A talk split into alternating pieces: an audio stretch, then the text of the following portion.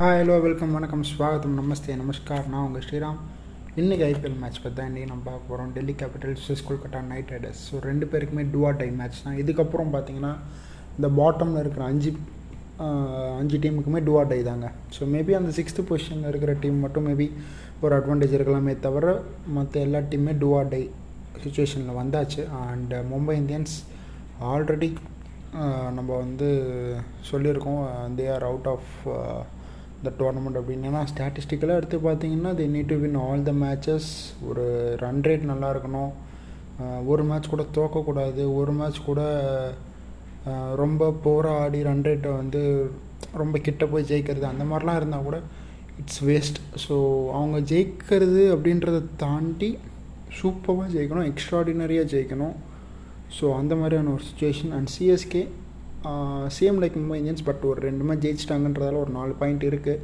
So upcoming six matches எல்லாத்தையுமே அவங்க ஜெயித்தா ஒரு அவுட் சைட் சான்ஸ், ஒரு ஃபோர்த்து டீமாக உள்ளே போகிறதுக்கான வாய்ப்பு இருக்குது. ஸோ அதுக்கு மேலே இருக்கிற டாப் டீ ஃபோர் டீம்ஸில் குஜராத் டைட்டன்ஸ் ஆல்ரெடி குவாலிஃபைட் மாதிரி தாங்க, ஃபோர்டீன் பாயிண்ட்ஸ் வந்துட்டாங்க. இன்னும் ஒரு ரெண்டு பாயிண்ட் எடுக்கிறதுக்கு அவங்களுக்கு எவ்வளோ நேரம் ஆகும் போகுது. ஸோ கண்டிப்பாக அடுத்த ஒரு ரெண்டு மூணு மேட்ச்சில் அவங்க எடுத்துருவாங்க அதை.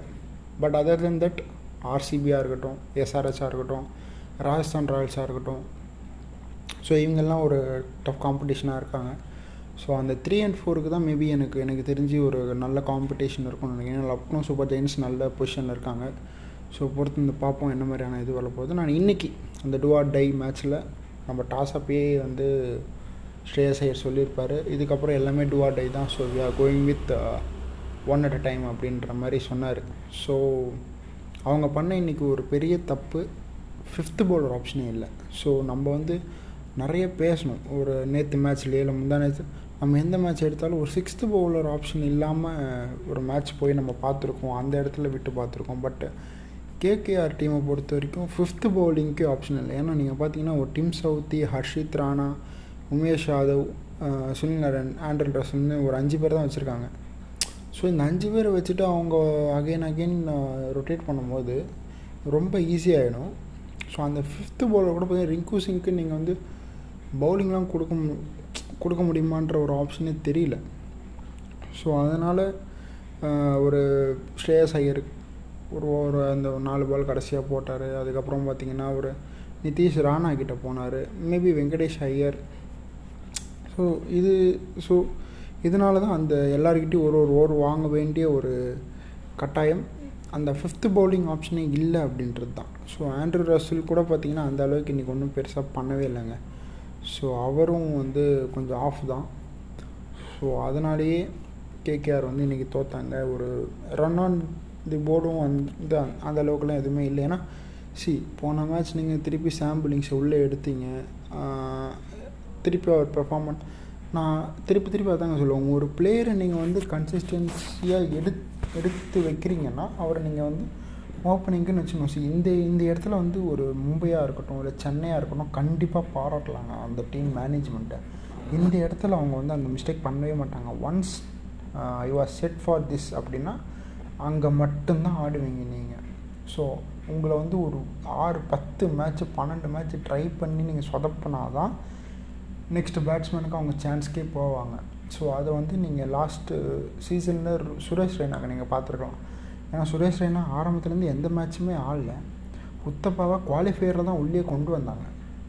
ஸோ சி அந்த ஃபோர்டீன் மேட்சஸும் அவருக்கு வந்து அந்த வாய்ப்பு வழங்கப்பட்டது, ஓகேவா. பட் அந்த கிடச்ச அந்த ஃபோர்டீன் மேட்சஸில் எத்தனை மேட்ச் அவர் உள்ளே வந்தார், அதில் எத்தனை மேட்ச் அவர் நல்லா பண்ணார் அப்படின்றது தான் கொஷின். ஸோ கிடச்ச வாய்ப்பை நீங்கள் யூட்டிலைஸ் பண்ணலை அப்படின்றப்ப தான் ஒரு பேட்ஸ்மேனுக்கு அவங்க சேஞ்ச் ஆஃப் பர்சன் போகிறாங்க. பட் டில் தட் அவங்க வந்து சப்போர்ட் பண்ணுறாங்க அந்த பர்சனை, because is known for IPL, செம்மையாக ஆடுவார் அப்படின்ற எல்லாருக்குமே தெரியும். பட் அதை தாண்டி ஒரு ராபின் உத்தப்பாவை இறக்குனாங்க, நல்லா பண்ணார். And again they Khan for him in option.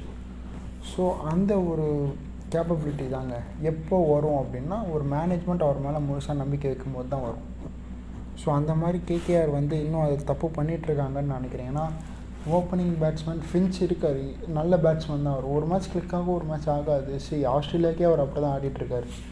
So அதனால் நீங்கள் வந்து ஐபிஎல்லில் வந்து அந்த மாதிரிலாம் எதிர்பார்க்க முடியாது. கன்சிஸ்டன்சியாக விளாட்ணுன்றது அஃப்கோர்ஸ் ஃப்ரான்ச்சைஸி ஐபிஎல் எல்லாருமே எதிர்பார்ப்பாங்க கன்சிஸ்டன்சியாக இருக்கும் அப்படின்னு. பட் அது வந்துட்டு அவங்களோட ஒரு இதுன்னு இருக்குது இல்லையா, ஸோ அவங்க இப்படி தான் ஆடுவாங்கன்றது தெரிஞ்சும் நீங்கள் வந்து அவங்கள ஷஃபல் பண்ணிகிட்டே இருக்கீங்கன்னா, கூட ஆடுற ஒரு பர்சன் பார்த்திங்கன்னா அவங்களோட மென்டலாக ரொம்ப கட்டு போயிடுவாங்க. ஏன்னா ஒரு ரெண்டு மேட்ச் இவர் கூட ஆடி இருப்பாங்க, அவர் கூட ஒரு நல்ல கம்யூனிகேஷன் ஸ்டார்ட் ஆகும், உடனே அதை பிரேக் பண்ணி இன்னொரு பர்சன் வராரு.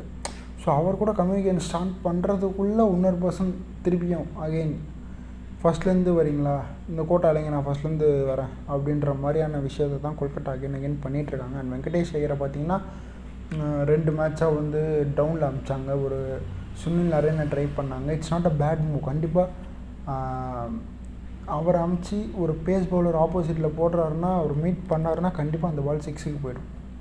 சரி, அதுக்கு தான் நீங்கள் சுனில் நரேனை யூஸ் பண்ணிக்கணும். ஸோ அப் நான் அகெயின் நான் திருப்பி சொல்கிறது, நிதிஷ் ராணாவை அவங்க இது வரைக்கும் இந்த சீசன் எனக்கு தெரிஞ்சு ஓப்பன் பண்ணி பார்க்கவே இல்லை. மேபி அவரை ஒரு ட்ரை பண்ணலாம், ஸோ அது கொஞ்சம் பெட்டர் ஆப்ஷனாக இருக்கலாம். பட் அவங்க எதுவுமே பண்ண மாட்டாங்க அப்படின்றது தான் கொஞ்சம் வருத்தமாக இருக்குது. வெங்கடேஷ் ஐயருக்கும் நிரந்தரமான ஒரு இடம் இல்லை. கடைசியில் வந்து ஆட மாட்டுறாரு, ஸோ அப்போ டாப்பில் அனுப்பலாம் டாப்பில். சரி, கடைசியில் நீங்கள் எப்போ அனுப்புனீங்க, டாப்பில் எப்படி அனுப்புறீங்கன்றது தான் ஒரு மேட்ரு. மூணு மேட்ச் நீங்கள் டாப்பில் அனுப்பிச்சிட்டு அடுத்த மூணு மேட்ச் நீங்கள் பாட்டமில் அனுப்பிச்சிட்டு நீங்கள் ரெண்டு சைடுமே ஒழுங்காக பண்ணலையப்பான்னா என்ன மாதிரி பதில் வரும் அப்புறம் பேட்ஸ்மேன் கிட்டேருந்து? ஸோ அந்த அந்த பொசிஷனுக்கு இவங்க அங்கே தான் ஆட போகிறாங்கன்றத ஃபஸ்ட்டு அந்த டீம் மேனேஜ்மெண்ட் ஒரு கான்ஃபிடன்ஸ் தரணும் பிளேயர்ஸ் மேலே. அப்படி இல்லைன்னா பிளேயர்ஸ்க்கே கான்ஃபிடன்ஸ் இருக்காது, அண்ட் இந்த மாதிரியான ஸ்கோர் தான் எதிர்பார்க்க முடியும். ஸோ அவங்களோட டீம் பார்த்திங்கன்னா செம்மையான டீமுங்க. பெஞ்ச் ஸ்ட்ரென்த்தும் நல்லா தான் இருக்குது இன்னும் சொல்ல போனால். ஏன்னா ஒரு அஜின்கியா ரஹானே மாதிரி பிளேயர் இருக்காங்க, முகமது நபி இருக்கார், பேட் கமின்ஸ் இருக்கார், ஷெல்டன் ஜாக்சன் விக்கெட் கீப்பிங் நல்லா தான் பண்ணிகிட்டு இருந்தார். அண்ட் அதுக்கப்புறம் பார்த்திங்கன்னா ஒரு அன்குல் ராய் இருக்கார். சி வருண் சக்கரவர்த்தி இன்றைக்கி இதுக்கு உட்கார வச்சாங்கன்றதே தெரியல. ஸோ அந்த பார்த்திங்கன்னா சிவம் மாவி இருக்கார். ஸோ இத்தனை பேர் இருக்கும்போது ஒய் நீங்கள் வந்து ஒரு அந்த அளவுக்கு உங்களுக்கு குழப்பம் இருந்துச்சுன்னா ஆரான் ஃபின்ச்சு எடுத்துருங்க. அஜின்கியா ரஹானேவே நீங்கள் பரவாயில்லையா, அதுக்கு அவரே ஆடிட்டு போகலாமே. ஸோ ஏன் இந்த இந்த அளவு கன்ஃபியூஷன் உங்களுக்கு ஏன் வருது? யுவர்செல்ஃப் ஓப்பனரில் டிஃபைன்ட் ஓப்பனர் அவர். ஸோ நீங்கள் வந்து அதுக்கான ஒரு மாற்று வீரர் நீங்கள் தேடவே தேவையில்லையா, அவர் நல்லா ஆடுவாருங்க. ஸோ சி அவர் அந்த அளவுக்கு ஆடுறதால தானே நீங்கள் அவ்வளோ காசு கொடுத்து எடுத்துருக்கீங்க ஒரு ஆப்ஷனில் நம்பிக்கை வச்சு. ஸோ ஏன் வந்து அதை கண்டினியூ பண்ண மாட்டீங்க? ஸோ அதுதான் ஒரு பெரிய கொஷின். அவர் மேலே நம்பிக்கை வச்சு இறக்கி விட்டால் இன்னும் நல்லாயிருக்கும், பெட்டர் ரன்ஸ் கிடைக்கும், அந்த ஓப்பனிங் பார்ட்னர்ஷிப் மேபி ஒரு ஸ்டாண்ட் கிடைக்கும் அப்படின்றது என்னோட ஒரு suggestion. And other than that பார்த்திங்கன்னா வெங்கடேஷ் ஐயர் கண்டிப்பாக கீழே தாங்க ஆடணும். ஏன்னா ஸோ கமெண்ட்ரியில் நிறைய சொன்னாங்க போன வருஷம் அவர் அவ்வளோ அடித்தார், அதனால தான் வந்து கொல்கட்டா வின் ஒரு ஃபைனல் வரதுக்கான ஒரு வாய்ப்பு. அந்த கடைசி செவன் மேட்சஸில் தான் அவர் வந்தார், அந்த கடைசி செவன் மேட்சஸும் செம்மையாக ஆடினார், அதனால தான் கொல்கட்டா வந்து ஃபைனல் வரைக்கும் வந்தாங்க. பட் இந்த வாட்டி அவர்கிட்டேருந்து அந்த கன்சிஸ்டன்சி கிடைக்கலன்னா எப்படி கிடைக்கும்? அந்த டாப் டாப்பில் அனுப்புகிறாங்க, பாட்டமில் அனுப்புகிறாங்க, திடீர்னு மிடில் அனுப்புகிறாங்க, அந்த கன்சிஸ்டன்சி கிடைக்கவே கிடைக்காதுங்க கண்டிப்பாக. ஸோ ஒரு இடத்துலன்றதை ப்ரிடாமினெண்ட்டாக ஃபிக்ஸ் பண்ணி அனுப்பணும், அப்போ தான் நல்லாயிருக்கும். ஸோ அப்போ தான் அந்த கான்ஃபிடன்ஸ் கிடைக்கும் பேட்ஸ்மேனுக்கும். ஸோ இந்த மாதிரி ஸ்ட்ரகிள் பண்ணிகிட்டே இருக்காங்கன்னா இதுதான் reason. And then Indrajith again ஒரு விக்கெட் கீப்பர் பேட்ஸ்மேனை மாற்றி பார்த்தாங்க. சாம் பில்லிங்ஸ் இல்லைன்னா ஒரு ஷெல்டன் ஜாக்சன் ஷெல்டன் ஜாக்சன் இல்லைன்னா வந்து again they for going for ஒரு இந்திரஜித் மாதிரியான பிளேயர். சரி, இந்திரஜித் வந்து ரொம்ப மோசமான பிளேயர்லாம் இல்லைங்க, it's a very good player, நிஜமாலே நல்ல பிளேயரு. பட் கொஞ்சம் டிலேவாக மேட்ச் ஆடுறாரு. மேபி அவரை வந்து ஷெல்டன் ஜாக்சன் பதில் இவ்வளோ இவரை எடுத்துக்கலாம். மேபி ஒரு லெஃப்ட் ஹேண்டர் அப்படின்றதால ஜாக்சன் உள்ளே வந்திருப்பார். பட் அகெயின் இன்றைக்கி தானே இந்திரஜித்துக்கு வாய்ப்பு கிடச்சிருக்கு. ஒரு மேட்ச்லேயே அவரை தூக்கிட்டாங்கன்னா சரி அகெயின் அவங்க அந்த தப்பு தான் பண்ணுறாங்கன்னு அர்த்தம். கேகேஆர் அகெயின் ஒரு மேட்ச்லேயே பார்த்துட்டு அவன் சரியில்லைப்பா இவரை தூக்கிட்டு இவரே போடு அப்படின்னா மேனேஜ்மெண்ட் சரியில்லை அப்படின்றது தான் அர்த்தம். அண்ட் நரேன் அவர் வந்து இன்கன்சிஸ்டண்ட்டாக இறங்கிட்டு இருக்காரு. அண்ட் அஃப்கோர்ஸ் அவர்கிட்ட வந்து நம்ம ரொம்ப பெருசாலாம் எதிர்பார்க்க முடியாதுங்க. அவர் வந்தால் டக் அவுட் ஆகிறதெல்லாம் வந்து ஒன்றும் பெரிய அப்படியே ஆச்சரியப்படுற விஷயம்லாம் கிடையாது. ஸோ கண்டிப்பாக அவர் டக் அவுட் தான் ஆவார் வந்தால் கூட. ஸோ பட் ஒரு ஓப்பனிங்கில் அமிச்சா ஒரு சான்ஸ் ஒரு ட்ரை பண்ணி பார்க்கலாம். ஜஸ்ட் ஒரு கேம் ஆன் மாதிரி தான் வந்தாருன்னா அடிப்பார், மாட்டுச்சுன்னா சிக்ஸு இல்லைனா அவுட்டு, அந்த மாதிரியான ஒரு சுச்சுவேஷன் தான். பட்டு சி ஒரு பெரிய ஆக்ஷன் நடந்திருக்கு, டோட்டல் ஷீம் ஷப் ஷஃபுல் ஆகிருக்கு. ஸோ அப்படின்றப்போ நீங்கள் கரெக்டாக தானே ஒரு பிளேஸை சூஸ் பண்ணியிருக்கீங்க. ஸோ அந்த பிளேஸ் எல்லாம் ஏன் அந்தந்த கேப்பில் ஃபிக்ஸ் பண்ணல அப்படின்றது தான் என்னோடய கொஷின். ஃபஸ்ட்டு ரஹானே இல்லை ஓப்பனிங்கில், பிகாஸ் அவர் ஓப்பனிங் தான் அவர் ஆடுவார், இல்லை அட்லீஸ்ட் ஒன் டவுன் ஆடுவார், அவர் இல்லவே இல்லை டீமில் ஒன்று. நெக்ஸ்ட்டு பார்த்திங்கன்னா அந்த ஃபாரின் ஸ்லாட்ஸில் இன்னுமே உங்களுக்கு ஒரு குழப்பம் இருந்துகிட்டே இருக்குது. டீம் சவுதியை ட்ரை பண்ணி பார்க்குறீங்க, அண்ட் தென் ஒரு பேட் கமின்ஸ் ஒரு ரெண்டு மேட்ச் வச்சு ஆடி பார்த்தீங்க, ஒழுங்காக வரல. And then Aaron Finch and Sam Billings இவங்க ரெண்டு பேர்கிட்ட ஒரு கேம்பிள், எதுக்கு இவ்வளோ குழப்பம்? ஸோ ஒரு முகமது நபி இருக்கார், அவர்கிட்ட போகலாமே, ஒரு ஸ்பின்னர் ப்ளஸ் ஒரு பேட்ஸ்மேன் தானே. சுனில் நரேனை ஒரு மேட்ச் உட்கார வச்சு பாருங்களேன். அஃப்கோர்ஸ் சுனில் நரேனை வந்து இது வரைக்கும் யாருமே அடிக்கலை, இந்த மேட்ச்சும் அடிக்கலை. ஸோ அதனால் அவரை நீங்கள் வச்சுக்கலாம். ஏன் ஒரு ஆண்ட்ரூ ரஸ்ஸில் உட்கார வைக்கலாம்ல, அவரும் அடிக்க தானே பார்க்குறாங்க. ஸோ முகமது நபி கிளியர் ஸ்ட்ரைக்கருங்க. ஆண்ட்ரூ ரஸ்ஸல் வந்து ஒரு சீக்கா சொல்கிற மாதிரி சொல்லணும்னா பட்டா பாக்கியம் பலாட்டி லேக்கியம் அந்த மாதிரி ஒரு பேட்ஸ்மேன். பட் முகமது நபி வந்து clear striker of the ball. அவர் நல்லா ஆண்டார்னா கண்டிப்பாக பாலை மீட் பண்ணி மிடில் ஆஃப் தி பேட்டில் அடிக்கக்கூடிய ஒரு பிளேயர். ஸோ அதனால் அவரெல்லாம் நீங்கள் ட்ரை பண்ணலாமே. So see lots of confusion is there in Kolkata management. So அவங்க தான் டிசைட் பண்ணணும் எந்த மாதிரியான பிளேஸ் கூட போக போகிறாங்கன்னு. ஸோ பொறுத்திருந்து பார்ப்போம். அண்ட் டெல்லியோட பவுலிங் சூப்பராக இருந்துச்சுங்க, வேறு லெவலில் இருந்துச்சு. எல்லாருமே எக்ஸ்பெஷலி குல்தீப் யாதவ் செம்மையாக போட்டாருங்க. என்னை லாஸ்ட் இயர் ஃபுல்லாக பெஞ்சில் உட்கார வச்ச ஒரு டீமுக்கு அகெயின்ஸ்டாக என்னை ஏப்பா உட்கார வச்சிங்க? ஆல்ரெடி நான் உங்களுக்கு ஒரு தடவை ப்ரூவ் பண்ணிட்டேன், திருப்பி எங்ககிட்ட வந்திருக்கீங்க, நான் திருப்பி ப்ரூவ் பண்ணுறேன் அப்படின்னு சொல்லி போட்டு அகெயின் ஒரு நாலு விக்கெட்டு, மூணு ஓவர் பதினாலு ரன்னு செம்மையாக போட்டார். ஸோ இதை விட ஒரு பெட்டர் பர்ஃபார்மன்ஸ் கண்டிப்பாக கிடைக்கவே கிடைக்காது. ஜஸ்ட்டு ஒரு ஒன் ஓவர் ஒரு பர்சனோட ஒரு பிளேயரோட டேலண்ட் வந்து நிரூபிக்கப்படுமானா கிடையவே கிடையாதுங்க. அந்த ஒரு மேட்ச் அவர் அடிச்சிட்டாங்கன்றதால நீங்கள் வந்து அவர் டீமை விட்டு வெளில உட்கார வச்சிங்க பெஞ்சில். பட் இன்றைக்கி அவர் அடித்தாலும் பரவாயில்ல அப்படின்னு சொல்லி Delhi again and again chance. C அதுதான் அதுதான் ஒரு மேனேஜ்மெண்ட்டோட வின். ஸோ அந்த ஒரு கான்ஃபிடென்ஸ் தரணும் பிளேயருக்கு. சிஎஸ்கேல நம்ம சொல்கிறோம் பிராவோவை வந்து ஏன் வச்சுட்டே இருக்காங்க, இவ்வளோ வயசாகிடுச்சு, ரன்னு கொடுக்குறாரு, ஸ்லோவாக போடுறாரு, ஏன் வந்து ஒரு கிறிஸ் ஜார்டனுக்கு அகைன் அகைன் சான்ஸ் தராங்க, அவ்வளோ ரன்னு கொடுத்தாரு. ஒரு சிவம் டூபே ஏன் வந்து விளையாடாமலே அவரை உள்ளே வச்சுருக்காரு. ருத்ராஜ் கைக்வாடு ஏன் ஓப்பனிங் ஆடுறாரு, இன்னும் அவருக்கு பதில் ஒரு ஜெகதீஷன் இருக்கலாமே. அதே மாதிரி மும்பையை பொறுத்த வரைக்கும் ரோஹித் சர்மாலாம் என்னப்பா கேப்டன்சி பண்ணுறாரு, ஒழுங்காகவே ஆட மாட்டுறாரு. கேப்டன்சி ப்ரெஷரா? ஏன் அவர் ஜெயிக்கும் போதெல்லாம் அந்த கேப்டன்சி ப்ரெஷர் தெரியலையா? ஸோ அப்படி இருக்கும்போது ஒரு ஏன் அவங்க திருப்பி திருப்பி அதை பண்ணுறாங்கன்னா அவங்களுக்கு நம்பிக்கை இருக்குது, என்னால் முடியும், அவரால் முடியும் அப்படின்னு டீம் நம்புகிறாங்க, அவங்க நம்புகிறாங்க, செல்ஃப் பிலீஃப். ஸோ அந்தந்த டீம் மேனேஜ்மெண்ட் கரெக்டான ஒரு டெசிஷன் எடுத்து இந்த பிளேயர் இதுக்கு தான் நம்ம வச்சுருக்கோம், அடி வாங்க தான் செய்வாங்க பவுலர்னு இருந்தால், ஆஃப் டே அப்படின்னா கண்டிப்பாக அடி வாங்குவாங்க தான். பட் ஒன்ஸ் அவங்க ரிதம்க்கு வந்துட்டாங்கன்னா வேறு லெவலில் போடுவாங்க. அதுக்கு எக்ஸாம்பிள் தான் குல்தீப் யாதவ் இன்னைக்கு காமிச்சார். அண்ட் எல்லாருமே நல்லா போட்டாங்க எக்ஸப்ட் தாக்கூர் அண்ட் லலித் யாதவ். ரெண்டு பேரும் பார்த்திங்கன்னா ஒரு தேர்ட்டி ரன்ஸ் மார்க் கிட்டே போயிட்டாங்க. பட் அதர் தன் தட் பார்த்திங்கன்னா செம்மையாக போட்டிருக்காங்க. சேட்டன் சக்காரியாவோட ஃபஸ்ட் மேட்ச் இது இந்த சீசன்லேயும். ஸோ நல்லா போட்டார். அக்ஷர் பட்டேல் நல்லா போட்டார். ஸோ ஃபஸ்ட்டு எனக்கு தெரிஞ்சு ஃபஸ்ட் விக்கெட் அவர் தான் எடுத்தார் நினைக்கிறேன். ஸோ அது நல்லா இருந்துச்சு. So I think first or second second wicket நினைக்கிறேன். First wicket Chetan Sakariya, so second wicket.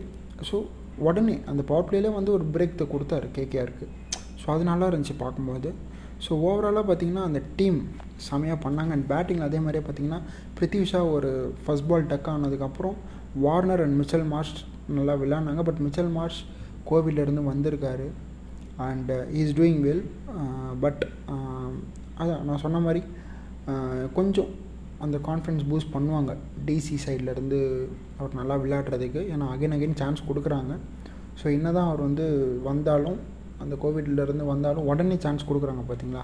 So அதுதான் பெரிய ப்ளஸ் பாயிண்ட்டு. ஸோ அந்த ஒரு நம்பிக்கை. அண்ட் தென் லலித் யாதவ் நல்லா தான் விளையாடினார். ஸோ ஸ்டார்டிங்கில் நல்லா விளையாடினார், நடுவில் கொஞ்சம் இதுவாச்சு, பட் இப்போ அகெயின் கொஞ்சம் வந்துட்டுருக்காரு. ஸோ ஃபுல் ஃபார்முக்கு திருப்பி வந்துட்டார், நல்லாயிருக்கும். ரிஷப் பண்ட் ஒரு கேப்டனாக கண்டிப்பாக நல்லா விளையாடணும். ஸோ இன்னும் அந்த பொறுப்பு ஏற்று விளையாடணும், கண்ணாப்பின்னு சுத்தாமல் விளையாடினா நல்லாயிருக்கும். அண்டு ரோமன் பாவல் செம்மையாக விளையாட்டுருக்காருங்க. லாஸ்ட்டு மேட்ச்சே முடிக்க வேண்டியது, பட் சில பல சர்ச்சையால் அந்த மேட்ச் வந்து கைவிட்டு போயிடுச்சு. பட் இருந்தாலும் இந்த மேட்ச் அந்த மாதிரிலாம் பண்ணாமல் செமையாக ஆனார். அக்ஷர் பட்டேல் செமையான ஒரு கேமியோ அவங்க வந்தார், அழகாக ஸ்ட்ரைக்கை ரொட்டேட் பண்ணி பொறுமையாக நின்று விளையாடி. ஸோ அந்த அந்த ஒரு இது தாங்க தேவை. ஸோ அந்த மாதிரியான ஒரு பேட்ஸ்மேன் கடைசியில் வந்தால் அடிக்கணும் அப்படின்றது இல்லாமல் டீமோட சுச்சுவேஷனை புரிஞ்சுக்கிட்டு பொறுமையாக விளையாடினார் பார்த்திங்கன்னா. ஸோ அந்த இது தான் வேணும். அண்ட் தென் ஷர்துல் தாக்கூர் கடைசியாக வந்தார், ஜஸ்ட் அப்படியே சிங்கிள் ரொட்டேட் பண்ணி ரோஹன் பாவலுக்கு கொடுத்தாரு. அவர் அப்பப்போ வேணுன்றப்போ ஃபோரு சிக்ஸ் எல்லாம் அடித்து அழகாக மேட்சை முடித்தாங்க. அண்டு கொல்கத்தா நைட் ரைடர்ஸ் பவுலிங்க்கு வந்தீங்கன்னா யாருமே அந்த அளவுக்கு ஒழுங்காக போடவே இல்லைங்க, except Sunil Narine and Umesh Yadav. So மற்ற எல்லாருமே வந்து நல்லா அடித்து பறக்க விட்டாங்க. பட் சுனில் நரேனை இன்னும் பார்த்து தான் ஆடுறாங்கன்றப்போ ஸோ அவருக்கு எந்த அளவுக்கு இம்பார்ட்டன்ஸ் கொடுக்கணும் அப்படின்றது கண்டிப்பாக கேகேஆருக்கு தெரிஞ்சிருக்கும். அண்ட் உமேஷ் யாதவ் நல்லா போட்டுட்ருக்காரு. அண்ட் எனக்கு தெரிஞ்சு Tim Southee is very good bowler, but அவருக்கு பதிலாக மேபி நீங்கள் வேறு யாராவது சூஸ் பண்ணலாம். இல்லை ஆண்ட்ரூ ரசில், சரி அவரை மாதிரி ஒரு பவர் ஹிட்டர் கண்டிப்பாக கிடையவே கிடையாதுங்க. இருந்தாலும் ஒரு சான்ஸ் எடுத்து பார்க்கலாம் முகமது நபியை வச்சு. ஸோ அதுதான் நான் சொல்லுவேன். இல்லைனா ஒரு டிம் சவுதியை தூக்கிட்டு ஒரு முகமது நபி இறக்குங்க. எக்ஸ்ட்ரா ஒரு பவுலிங் ஆப்ஷன், எக்ஸ்ட்ரா ஒரு பேலிங் ஆப்ஷன், ஒரு பேட்டிங் ஆப்ஷன், ஒரு எப்படி சொல்கிறது இன்டெப்த் வரைக்கும் பேட்டிங் இருக்கும். ஸோ இதெல்லாம் தாங்க யோசிக்கணும் ஒரு டி ட்வெண்ட்டி பாயிண்ட் ஆஃப் வியூலேருந்து. எந்த அளவுக்கு நம்ம பேட்டிங் பொசிஷன் ஸ்ட்ராங்காக வச்சுக்கலாம், எப்படி நம்ம பவுலிங்கை வந்து எக்ஸ்டெண்ட் பண்ணலாம். ஒரு பேட்ஸ்மேன் ப்ளஸ் பவுலர் நம்மளுக்கு கிடைக்கிறாருன்னா அது ஒரு லக்கு தானே. ஸோ அப்படி தான் யோசிக்கணும். ஸோ பொறுத்திருந்து பார்ப்போம் நெக்ஸ்ட் நெக்ஸ்ட் மேட்ச்சில் கேகேஆர் என்ன பண்ண போகிறாங்கன்னா. டிசி இந்த ஒரு வின்னோட பார்த்திங்கன்னா நல்லா டேபிளில் கொஞ்சம் ஷஃபில் ஆகி சிக்ஸ்த்து பொசிஷன் வந்திருக்காங்க. பொறுத்திருந்து பார்ப்போம் என்ன மாதிரியான கேம் இன்னும் காத்துட்ருக்கு அப்படின்னு. ஏன்னா செகண்ட் பேட்டில் நான் சொன்ன மாதிரி ஸ்டார்ட் ஆகி ரொம்ப விறுவிறுப்பாக போயிட்டுருக்கு. ஏன்னா ஒரு ஃபைனல் செவன் மேட்சஸ் எல்லா டீமுக்கும். ஸோ இதில் ஜெயித்தாதான் நம்ம நெக்ஸ்ட்டு அந்த டாப் ஃபோரில் வந்து குவாலிஃபையர் போக முடியும் அப்படின்றது எல்லாருக்குமே தெரியும். ஸோ அதனாலே நிறைய டீம் வந்து நிறைய சேஞ்சஸ் கொண்டு வராங்க, நிறைய பவர் பிளேயர்ஸை உள்ளே இறக்குறாங்க, அடிக்க சொல்கிறாங்க. ஸோ அந்த பவுலிங்க்கு கான்ஃபிடென்ஸ் தராங்க, அது அவங்களுக்கு ஏற்ற மாதிரி ஃபீல் செட்டாக இருக்கட்டும். சரி இங்கே தான் ஒரு கேப்டன் கேப்டனாக இருக்கட்டும், ஒரு டீம் மேனேஜ்மெண்ட்டாக இருக்கட்டும், அந்த அந்த ஒரு பிளேயர் பூஸ்ட் பண்ணி ஒரு நல்ல ஸ்ட்ரென்தன் பண்ணி அவங்க மைண்டை ரிலாக்ஸ் பண்ணி அவங்களோட போக்கில் விளையாட வைக்கிறது ரொம்ப இம்பார்ட்டண்ட். ஸோ அதை வந்து எந்த டீம்லாம் பண்ணுறாங்களோ அவங்களாம் இது வரைக்கும் சாம்பியன்ஸ் ஆகியிருக்காங்க. ஸோ இந்த வாட்டி புது சாம்பியன்ஸ் கிடைக்கிறாங்களா, இல்லை பழைய சாம்பியன்ஸே அவங்களோட சாம்பியன்ஷிப்பை தக்க வச்சுக்க போகிறாங்களா அப்படின்றத வரப்போகிற மேட்சஸ்லாம் பார்ப்போம். ரிசல்ட் எப்படி இருக்கோ அதை பேஸ் பண்ணி தான் நம்மளுக்கு தெரியும். ஸோ இப்போதைக்கு குஜராத் டைட்டன்ஸ் தான் டாப்பில் இருக்காங்க and they're doing well. So பொறுத்திருந்து பார்ப்போம் நியூ சாம்பியன்ஸ் கிடைக்க போகிறாங்களா அப்படின்றத நம்ம பொறுத்திருந்து பார்ப்போம். அதுக்கு இன்னும் கொஞ்சம் டைம் இருக்குது. பட் அதுக்கு முன்னாடி எல்லா டீமும் செமையாக பண்ணிகிட்ருக்காங்க. ஸோ உங்களை மாதிரி நானும் எல்லா மேட்சுக்கும் காத்துட்ருக்கேன். இந்த மாதிரி விறுவிறுப்பாக இருந்துச்சுன்னா ரொம்ப சந்தோஷமாக இருக்கும். அண்ட் நிறைய சேஞ்சஸ் வரும் அப்படின்ற எதிர்பார்ப்போடு உங்கள்கிட்ட இருந்து இன்றைக்கி விடைபெறுகிறேன். நன்றி, வணக்கம், பபாய், டேக் கேர் கைஸ்.